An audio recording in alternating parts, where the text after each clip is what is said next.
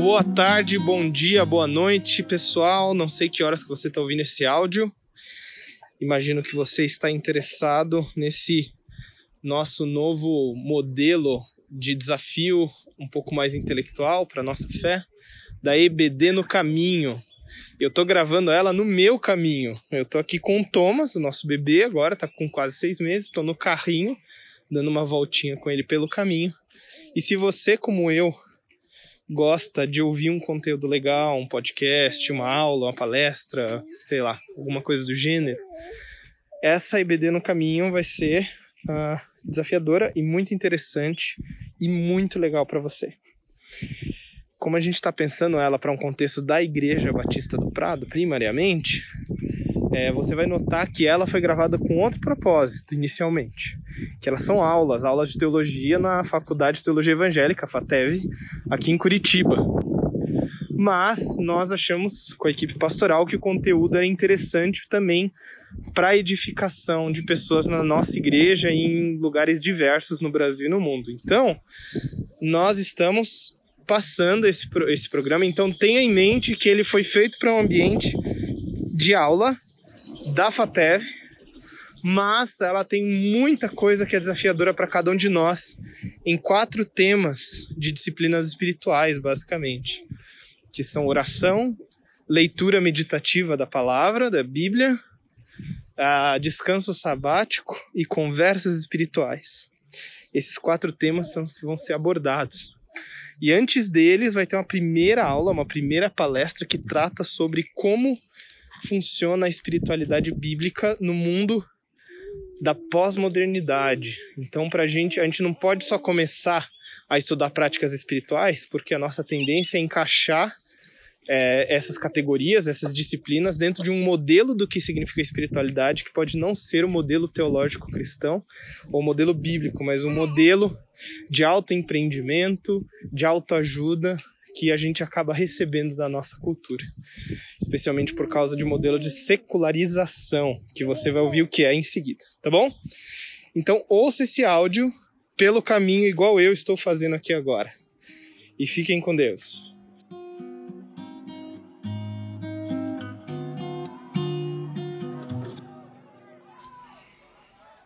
Muito bem, pessoal, boa noite, ou bom dia, boa tarde. Ah, imagino que você está vendo talvez à noite, que é o Daniel Supimpa, professor aí da matéria de introdução à vida de oração. E provavelmente eu já me apresentei para vocês em aula, então não vou gastar tanto tempo com essa parte. Mas eu espero que esse meio aqui da gente se comunicar, da gente passar conteúdo, seja o melhor em questão de interrupção e de concentração. Porque eu sei que muito tempo direto no Zoom a gente vai perdendo o pique. Então a ideia é que aqui seja o meio principal de nós termos, vamos chamar assim, uma parte de conteúdo mais contínuo. E vocês provavelmente vão receber isso aqui junto, esse áudio, junto com a, a, os slides da palestra. E eu vou sinalizando aqui quando eu mudar de slide, tá legal? Mas basicamente a gente vai entrar cada dia nesse tema da, da vida de oração. Uh, nós vamos entrar com, hoje eu chamo uma porta de entrada, um versículo que é uma espécie de um, é emblemático, ele é representativo mais amplamente da espiritualidade bíblica e também de, de, um, de, da discussão que a gente vai ter. Nós vamos ter basicamente cinco aulas. A aula quatro e a aula cinco vão ser condensadas na quinta-feira. Elas dependem muito uma da outra e vocês vão entender como elas estão ali interligadas. Hoje, então, perdão, hoje não, né? Mas hoje estamos na primeira aula, mas basicamente nós vamos ter essas cinco. As cinco são uma introdução sobre a questão do nosso contexto, como é que eu e você, por causa do nosso ambiente ah, pós-moderno, como nós acessamos a linguagem de espiritualidade, como nós não podemos simplesmente sair e acessar e achar o que tem na Bíblia e sair vivendo, porque nós lemos com as lentes da pós-modernidade e desse período que a gente chama de secularização. Na segunda aula nós vamos falar sobre a prática da oração. Na aula três, a prática da meditação na escritura, de leitura meditativa. Depois na aula quatro a gente vai falar sobre descanso sabático e, por fim, na aula cinco, sobre conversas espirituais. E não sei se você já teve algum contato com a área de disciplinas espirituais, de formação espiritual ou de práticas devocionais, depende muito de onde você vem para conhecer esses nomes e como eles são chamados, mas é, eu escolhi essas quatro basicamente a partir das decisões com essa primeira aula. Ou seja, são quatro decisões de disciplinas que eu acho que são mais essenciais, especialmente a de oração e de leitura bíblica, são tradicionalmente é, essenciais, vitais para a vida da reflexão cristã e da nutrição da área espiritual. Mas as outras duas últimas, é, elas foram escolhidas com base no nosso momento. As disciplinas espirituais, como falam alguns autores, como ah, o próprio Eugene Peterson, entre eles, falam como as disciplinas espirituais elas nascem basicamente da necessidade do solo, da necessidade do que, do que a gente tem. Elas são as vitaminas que nos faltam. Então, as conversas espirituais e descanso sabático, acho que elas são muito essenciais para o contexto pós-moderno. A gente vai falar mais sobre isso lá na frente. Por ora, importa vocês saberem que nós vamos trabalhar com uma introdução sobre o nosso contexto e quatro práticas espirituais que eu considero essenciais para a formação de vida espiritual é, do, do discípulo. de um discípulo cristão. Mudando o primeiro slide aqui para o segundo, a porta de entrada. E o versículo que eu tenho pensado muito como porta de entrada é esse João capítulo cinco, Evangelho segundo São João, capítulo quinze, versículo quatro. Permaneçam em mim e eu permanecerei em vocês. No terceiro slide. Uma da, um dos grandes desafios da, do aprendizado cristão e do aprendizado de disciplinas espirituais é o que a gente poderia falar de encontrar a nossa casa, encontrar o meu verdadeiro lar em Cristo, e assim que Cristo ache em mim a sua verdadeira casa. Eu tenho lido recentemente um excelente livro que saiu pela Thomas Nelson agora, por um autor chamado James K A. Smith, James K A. Smith, uh, chamado Na Estrada com Agostinho.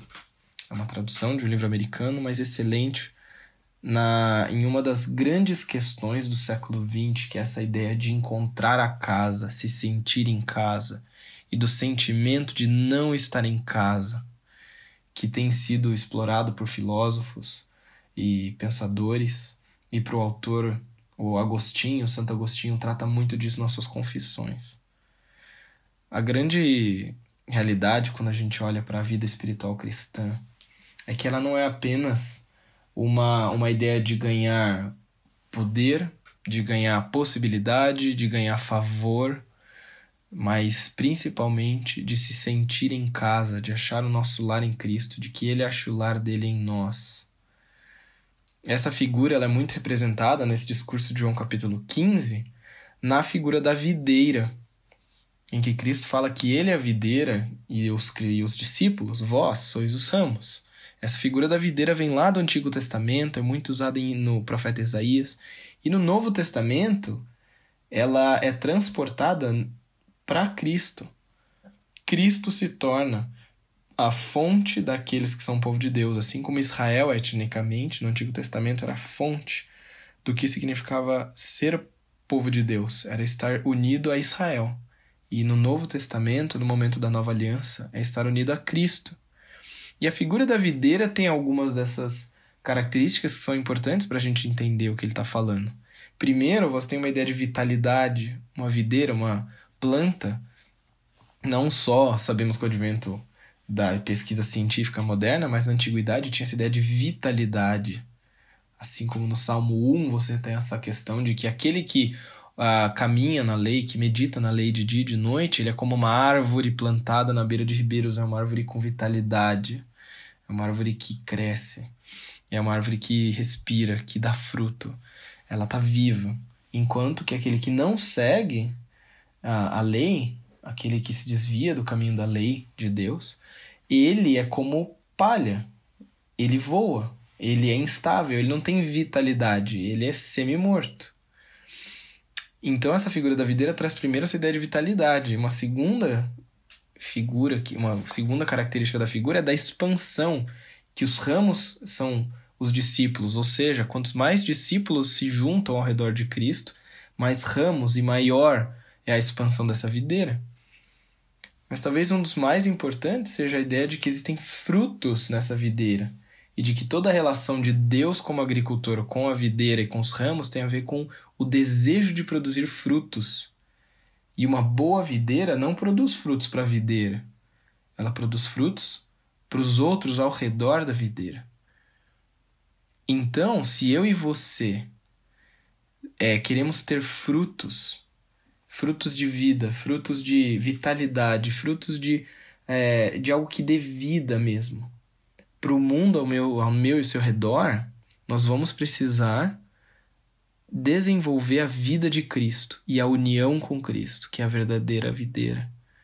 Lembra que em João catorze, dez, Jesus fala para os seus discípulos: eu estou no Pai e o Pai está em mim. Ou seja, Cristo, Deus Filho e o Deus Pai, eles são distinguíveis, mas inseparáveis.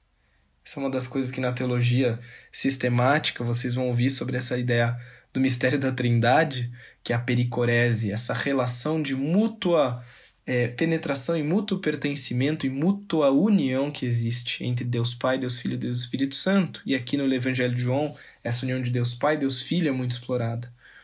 Existe uma harmonia, uma autodoação. Deus Pai traz glória para o Filho e o Filho traz glória para o Pai. O Pai dá vida ao Filho, o Filho responde com a vitalidade dele em direção ao Pai.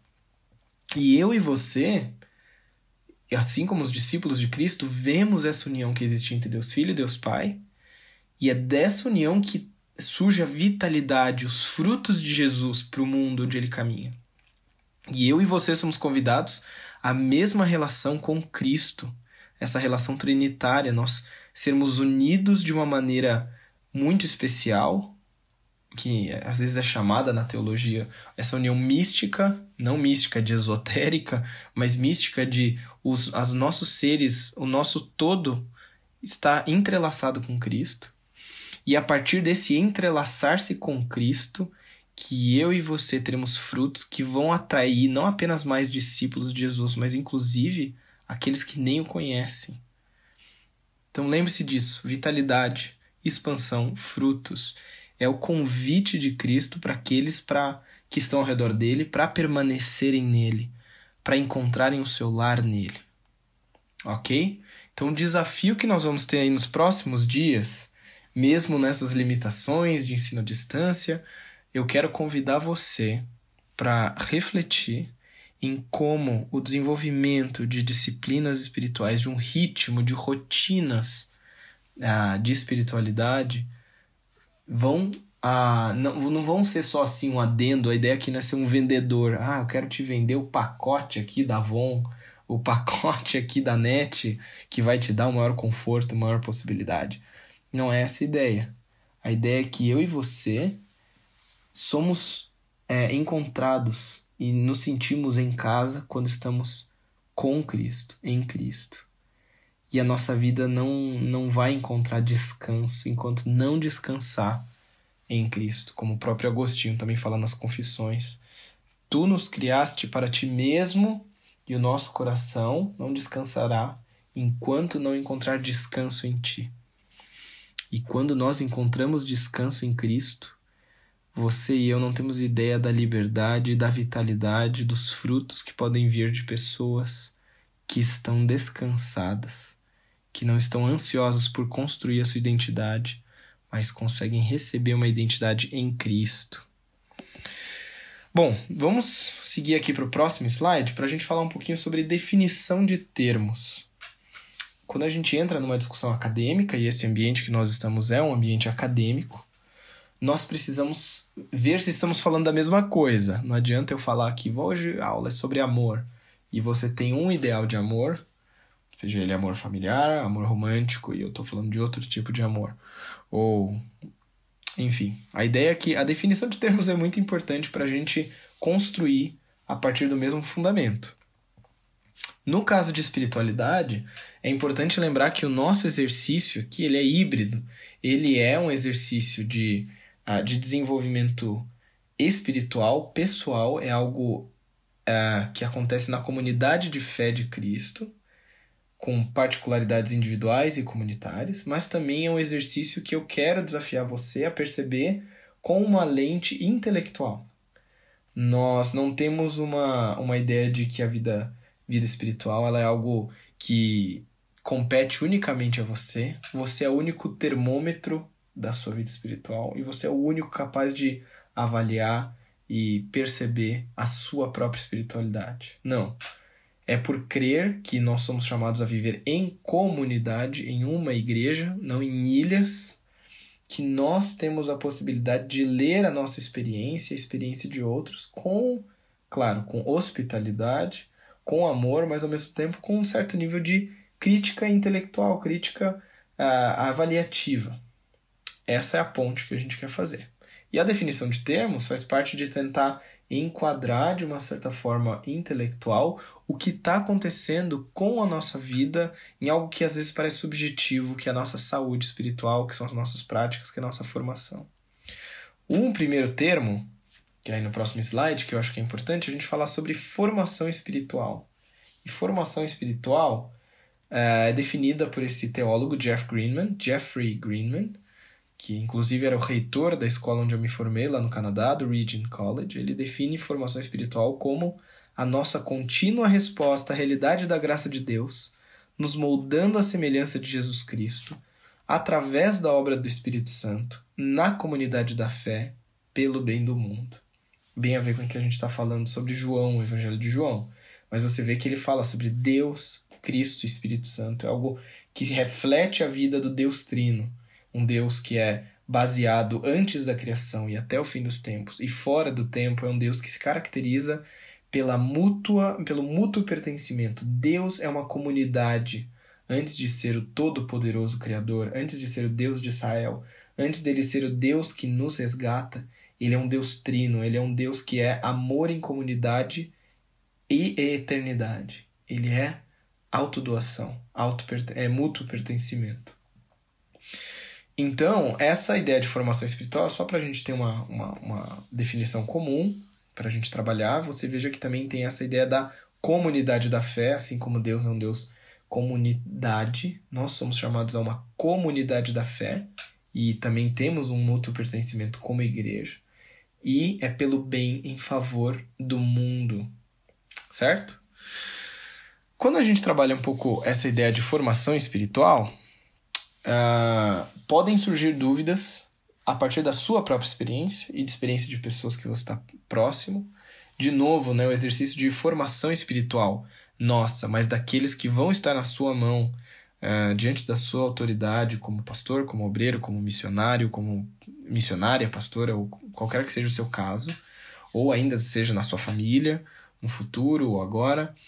É importante a gente lembrar que nós estamos trabalhando com essa, essa interface de, de formar espiritualmente e não algo estático, não a ideia de que salvação ou a pregação do evangelho é algo que é aceitado sem dinamismo, é aceitado de forma estática, é, uma, é passar a ser membro de um hall de membros. Não, não, é, não é bem isso que a Escritura traz, mas é, existe um processo de aproximação de Cristo e do caráter dele. Então nós temos que trazer, inclusive, a nossa ideia, quando eu e você somos jogados num emprego pastoral, num emprego missionário, obreiro, e eu sei que envolve um trabalho que não é só de O N G, não é só de grupo social, não é só de líder, coordenador de R H, mas é de formador espiritual de uma comunidade. É importante lembrar e trazer isso consigo. Traga isso com você, uma definição do que é essa formação espiritual. Beleza? Agora, a outra coisa que a gente vem, a gente vai para o próximo slide, tem a ver com secularização e espiritualidade, que é o nosso momento, mais especificamente o pós-moderno, é, para a gente tratar sobre a nossa ideia do, de onde a espiritualidade se encaixa. E você vai ver nesse guia aí, antes de até de passar para o próximo slide, que eu dou algumas definições para ajudar.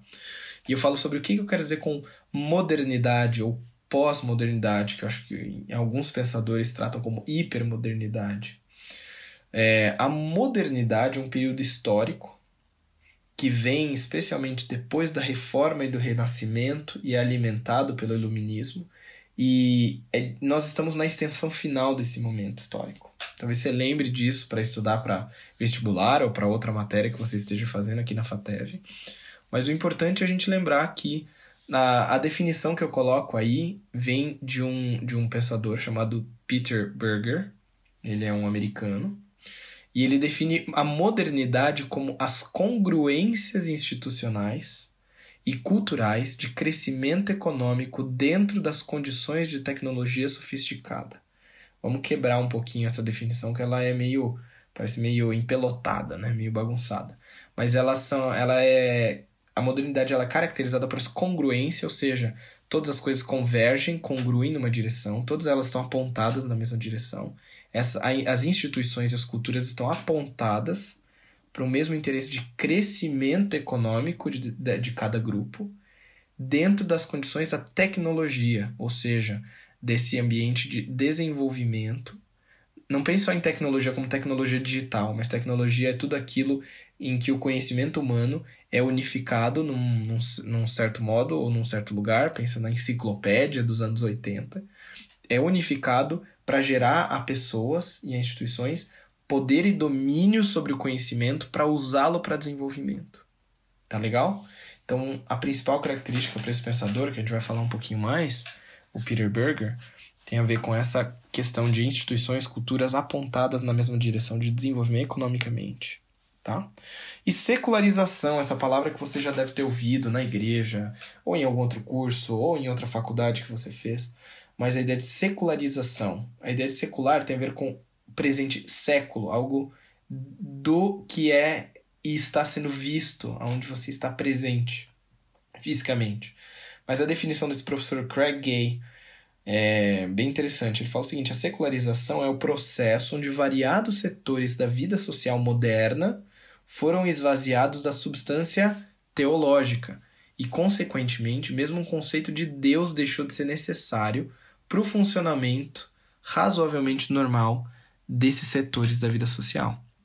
Ou seja, a secularização tem essa ideia de que a presença do sobrenatural, especialmente no mundo ocidental, europeu, norte-americano e também sul-americano, aqui no Brasil, é um processo em que a presença, a existência de uma força transcendental, ou a própria presença de, do Deus judaico-cristão, começa a deixar de ser necessário para a compreensão da vida como um todo.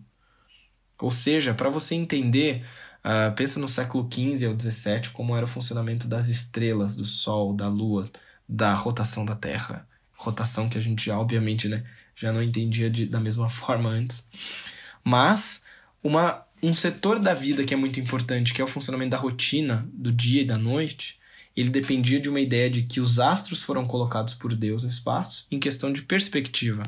Nós estamos numa panqueca, numa terra plana, em que os, ah, ah, os, os astros, como o Sol, a Lua, isso os gregos já desenvolviam, né? Eles se moviam no céu, iam ao redor do, dessa grande panqueca para no outro dia voltar lá no leste, o Sol.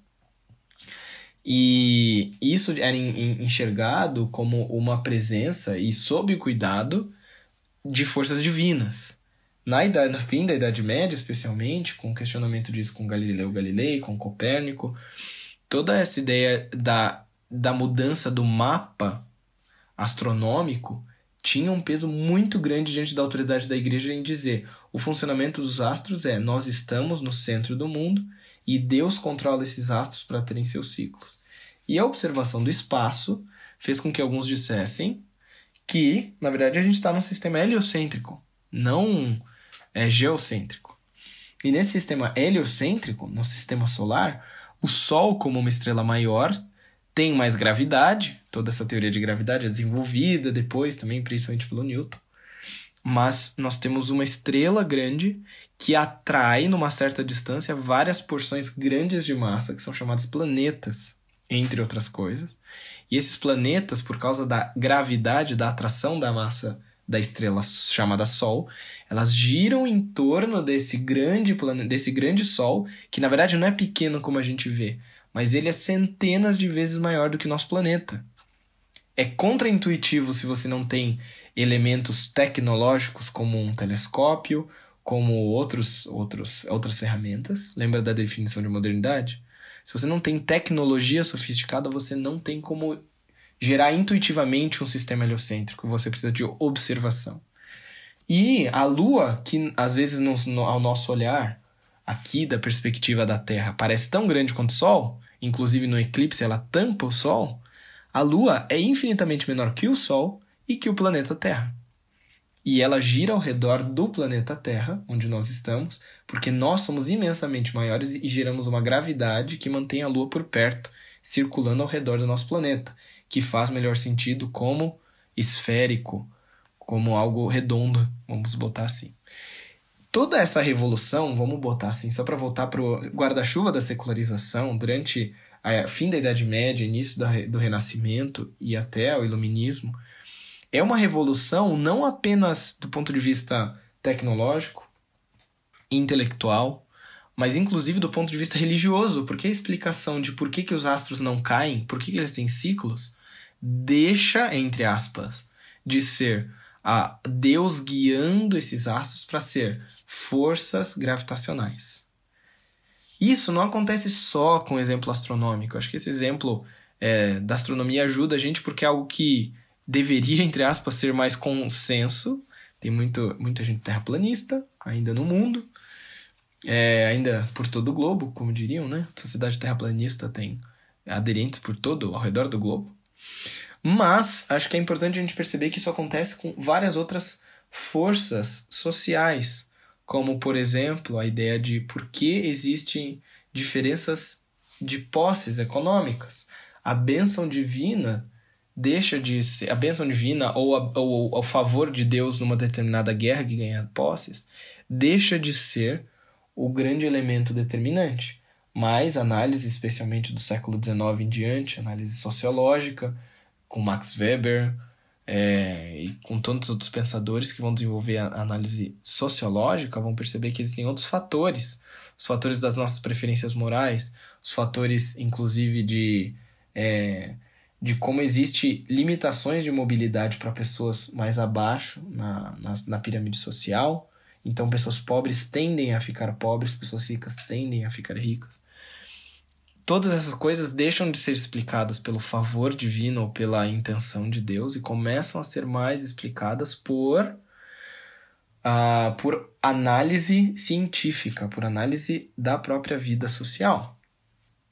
A gente poderia entrar na discussão se isso é válido ou não, se a gente tem como conjugar análise científica, percepção do mundo com uma visão teológica, e eu acho que a resposta é sim, mas isso é assunto para outra aula, para conversar também com outras pessoas que têm visões bem interessantes. O próprio Christian Brito é um que tem ideias muito legais sobre isso. Mas o resultado para isso, para a nossa época, que acho que é importante a gente ter em mente, é: nós estamos em um período da história que passou por um processo aí de quinhentos anos, especialmente os últimos trezentos, em que a percepção da existência de um mundo invisível deixou de ser algo é, mandatório ou algo assim geral, mas é algo que pertence à esfera privada, à esfera individual. Se você quer olhar para o céu e enxergar Jesus Cristo guiando os astros, ótimo. Mas essa é uma percepção privada, sua, e não é o que a ciência ou que outros elementos de observação demonstraram. Se você quer achar que ao olhar para os astros você está olhando para forças cósmicas invisíveis que guiam os astros e guiam o destino das pessoas, essa é uma opinião sua, individual, mas não é o que de fato ocorre no mundo. Isso que você está fazendo é uma projeção de desejos, projeção de instintos religiosos, que o Freud falava, né? Muito essa linguagem de projeção. Então, o mundo é explicado cada vez mais pela sua característica física e natural, e unicamente física e natural. E a, e a, e a, a competência do mundo como algo invisível, algo transcendental, passa a ser suprimida aos poucos. O que a gente chama, né, no, no processo do deísmo, do Deus das lacunas. Deus começa a ficar apenas naquelas áreas em que a ciência não explica. E Deus vai encolhendo de tamanho ao longo dos últimos trezentos, quatrocentos anos. Certo? Dois pensadores que são muito importantes para nossa nosso entendimento de secularização e de modernidade são, são dois pensadores, um americano e um canadense. O primeiro deles é esse Peter Berger, que escreve esse livro Do Céu Sagrado, que é um livro interessantíssimo, publicado no fim do século, da década de sessenta, século vinte mesmo, e ele fala sobre como o processo de secularização funciona como uma quebra de um dossel. O que é um dossel? O dossel é o lugar debaixo de um... É, quando você tinha um trono, em que você tinha essa espécie de uma capa. Você pode procurar no Google depois o que é um dossel. E essa tipo de proteção, uma, um, tipo um floreio de tecido ou de outro material que ficava sobre um trono, que não só protegia ou embelezava o trono, mas ele tinha todo o aspecto de explicar, por exemplo, um trono num reino. Quais são as forças, quais são os anjos, os deuses, ou o Deus que está envolvido na presença daquele rei. Então, o rei não tinha só um aspecto de ele é mais forte socialmente, ele teve forças militares melhores, ele tem poder, poderio econômico e militar. Não, ele tem uma explicação teológica para aquele rei ter autoridade na terra. O que, que acontece com o processo de secularização para o Peter Berger, na ilustração dele? É que é como se esse dossel fosse quebrado e ele caísse em vários cacos. E esses vários cacos transcendentais, que vieram daquela redoma que protegia ali o, o, o trono, eles estão espalhados, fragmentados, é, mas nós, pela nossa própria característica, como seres humanos, temos um, uma intuição religiosa, um impulso na direção do transcendental, e nós tendemos a tentar rejuntar essas partículas, esses pedaços daquela redoma como cacos de vidro, e fazer um mosaico ou uma união que faça sentido para os nossos instintos religiosos. Então ele fala também essa ideia, né, se a gente expandir a ideia do dossel, não só em cima do trono, mas em cima, como se fosse essa cúpula do céu que fica sobre a terra, se toda essa cúpula fosse uma percepção religiosa e ela fosse quebrada e caísse no chão, nós tentamos viver sem ela, mas nós nos sentimos desamparados, é, confusos, desnorteados e precisamos juntar pedaços delas para fazer sentido. Então ele fala que o nosso momento do século vinte é um momento em que as pessoas estão juntando fragmentos, tendo essas colagens, esses mosaicos a partir de pedaços de ideias transcendentais e ideias religiosas. Por isso que você tem o cara que é evangélico, mas também é da Umbanda, é o cara que ele gosta da ideia de astrologia, gosta de ver assim, o horóscopo, mas ele também se considera um católico observ- assim, observante, fiel. É o cara que junta pedaços dessa ideia de é, propaganda de margarina. A vida ideal é você ser feliz e ser livre, com a ideia dele seguir estritamente algumas regras de meditação oriental. Então você tem essas junções, por isso que a gente tem pessoas é, com tantos gostos particulares do ponto de vista religioso. O outro cara, chamado Charles Taylor, no próximo slide, que é muito interessante de ler, eu acho que ele é um dos pensadores na área de secularização mais importantes que a gente tem na atualidade. Ele ainda está vivo, está velhinho, ele é canadense, era professor até em Montreal. E esse Charles Taylor, ele desenvolve uma, uma linguagem para falar sobre, em dois livros muito importantes, The Malaise of Modernity, O Mal-Estar da Modernidade, de noventa e um, e ele desenvolve esse pensamento até dois mil e sete no livro Uma Era Secular. Nesse primeiro livro, ele fala muito sobre a ideia de... Ele fala de três figuras no espelho, que as pessoas, em períodos históricos, eles têm essa necessidade de, de se sentir aceito e legitimado. Então, antigamente, em, em sociedades antigas, a pessoa, o self, o eu daquela pessoa, tinha que se olhar no espelho e saber, estar, para estar de mão dada com a imagem que ele vê no espelho, para estar assim, fazer as pazes consigo mesmo, ele tinha que perceber que no reflexo dele ele via sua tribo e o grupo religioso, a religião da tribo, naquele grupo. Então eu faço as pazes comigo mesmo quando eu sou parte da, da perspectiva religiosa, da perspectiva social e teológica do meu grupo. Depois de um tempo, na, no iluminismo, a pessoa, para estar de mãos dadas, mãos dadas com aquela pessoa que ela vê no espelho, ela tem que perceber que aquela pessoa é guiada pela razão, pela, pelo compreendimento científico do mundo. É, agora, a partir, ele fala, né, que o processo que acontece no fim do, do, do século vinte para o vinte e um, que acontece, é que uma pessoa, para estar de mãos dadas com aquela pessoa no espelho, ela simplesmente tem que sentir que aquela pessoa é autêntica para si mesma, independente dela seguir a razão em todos os casos ou de estar em acordo com a religião da tribo em todos os casos. Ela tem que ser autêntica, ela tem que trazer o que há de dentro de si para fora. Isso é uma pessoa que, que vai encontrar preenchimento, vai encontrar realização.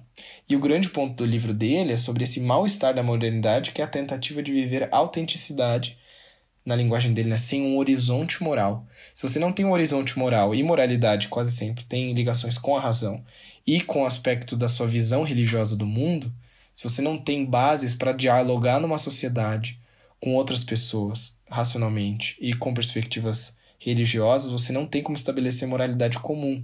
E aí o que acontece? Você tem uma, uma geração e um grupo que busca autenticidade, mas é tão isolado e fragmentado em si mesmo e dos outros que essas pessoas não encontram preenchimento e são doentes emocionalmente. E, e essa é a, é a sequência que ele segue, tem muito a ver com essa ideia de autodescoberta e expressivismo como salvação, como um valor supremo. Algo que vem desde o Jean-Jacques Rousseau, passa pelo romanticismo no século vinte. O Martin Heidegger vai ser um dos grandes caras nesse, é, nessa, nessa linha, na linha um pouco mais que a gente chama existencialista.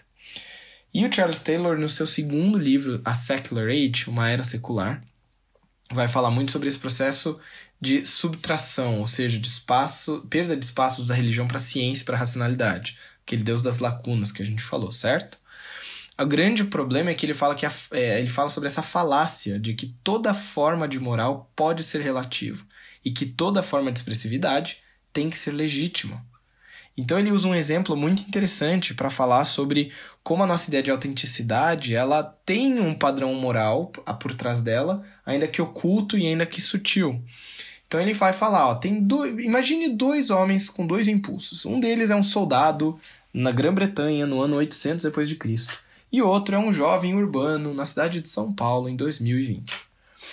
O, o primeiro, os dois passam por dois impulsos internos idem- bem parecidos, quase idênticos. Os dois sentem um impulso por agredir e matar pessoas que pensam diferente dele, e também sentem um impulso sexual por pessoas do mesmo sexo, para ter uma vida romântica com aquela pessoa.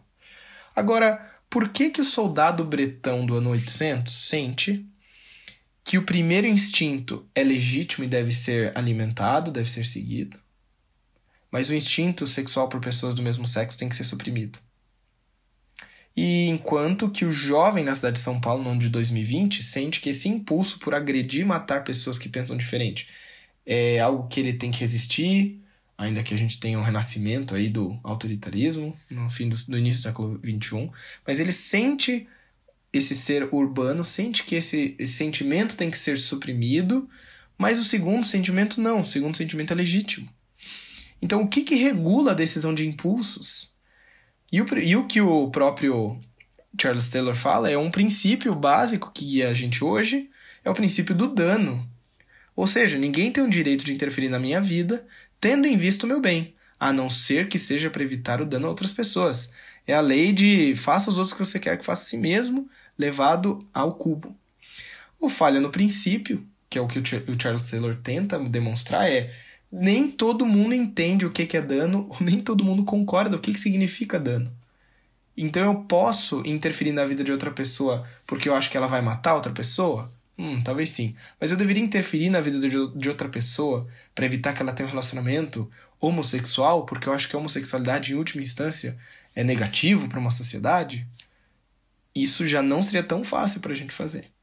E eu não estou nem julgando, porque eu tenho minha... Tem, tem, tem, tem muitas linhas de discussão nessas duas áreas, mas é importante a gente ter em vista que as nossas decisões intuitivas estão sendo guiadas por alguma noção de dano, por alguma noção de moralidade.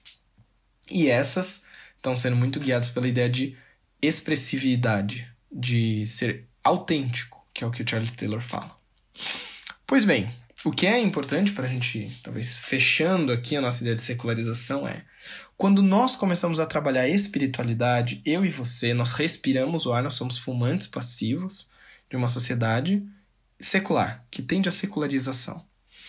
E a nossa, o perigo que pode ocorrer quando eu e você tentamos viver disciplinas espirituais ou tentamos ensinar, pastorear, formar espiritualmente pessoas na igreja, que muitas delas vão entender que as práticas espirituais, que as disciplinas, são parte de um pacote de benefícios que vai me ajudar a ser mais autêntico, que vai ser uma colagem de princípios religiosos, igual do Peter Berger, cacos que a gente encontra de tradições completamente distintas para juntar em alguma coisa que eu sinto que é belo, que eu sinto que é benéfico para mim. Ou é algo que vai me tornar mais a mim mesmo, a melhor versão de mim mesmo. Vai trazer à tona aquilo que eu tenho dentro de mim e que precisa ser trazido para fora, nessa linguagem do, do Charles Taylor. E, na verdade, a tradição cristã ela é muito mais... É, ela tem algumas... alguns pontos de contato, mas tem algumas resistências, porque a nossa ideia de formação espiritual não vai ser um mosaico desconexo, mas um mosaico que se encontra debaixo do mesmo Deus do passado, do presente e do futuro, que se revelou nas escrituras, que estão consolidadas, e nós não estamos no interesse de trazer para fora a melhor versão do Daniel Supimpa, a melhor versão do, de você, aluno da FATEV, mas nós queremos que em nós seja formado Jesus Cristo. Existe um horizonte moral. O horizonte moral é o caráter de Jesus Cristo. Isso significa que impulsos que estão dentro de mim e eu estou avaliando se eles devem vir para fora, eles não são avaliados simplesmente pelo princípio do dano, mas pelo princípio de ser formado e unido e aproximado de Jesus Cristo. Então, é a coisa que o C S Lewis, no seu livro, um famoso livro muito interessante, leia, antes de passar desta para melhor, leia esse livro chamado Abolição do Homem, em que ele fala muito sobre que nós passamos de uma época em que se moldava a alma para se conformar à realidade, para uma época em que se espera submeter a realidade aos desejos da alma. E eu e você vamos ser tentados, a gente vive nesse meio, e eu, eu te garanto que ao longo da sua vida ministerial, talvez hoje você já tenha passado por isso, que pessoas que têm uma expectativa com a igreja e com o discipulado e com formação espiritual, com a ideia de submeter a realidade aos meus desejos da alma. E essa é a grande coisa que o C S Lewis fala, né? A diferença de magia e a, a semelhança que a magia e a ciência têm é as duas tentam manipular os, os, as, a realidade, manipular coisas, animais, pessoas, forças, tentam manipular isso para o bem próprio. Enquanto que a sabedoria, inclusive a sabedoria bíblica, tenta descobrir como me moldar para que eu sirva melhor a realidade, para que eu, para que eu me alinhe à realidade que foi criada por Deus e, portanto, é boa, e eu tenho que me alinhar a como funciona a realidade, certo?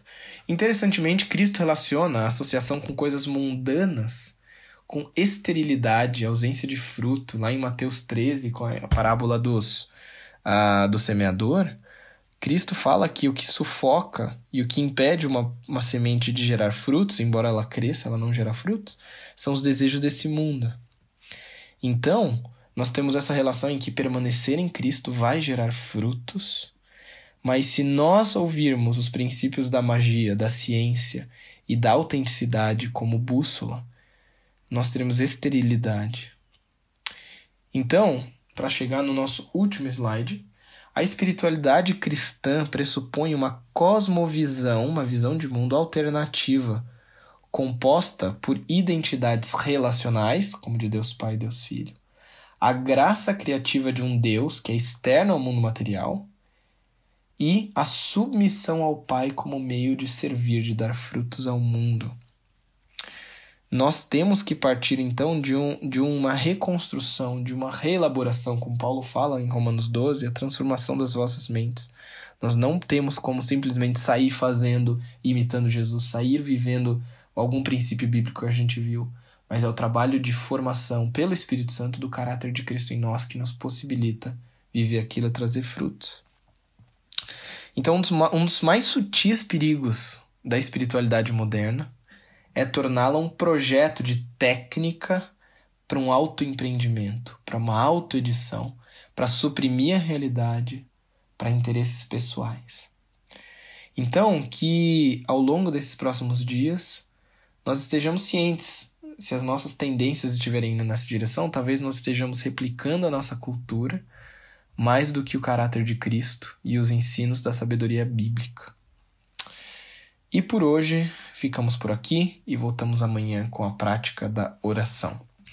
Um abraço a todos e nos vemos em breve para debate. Faça anotações, anote suas perguntas e nós vamos partir para um debate juntos. Até logo!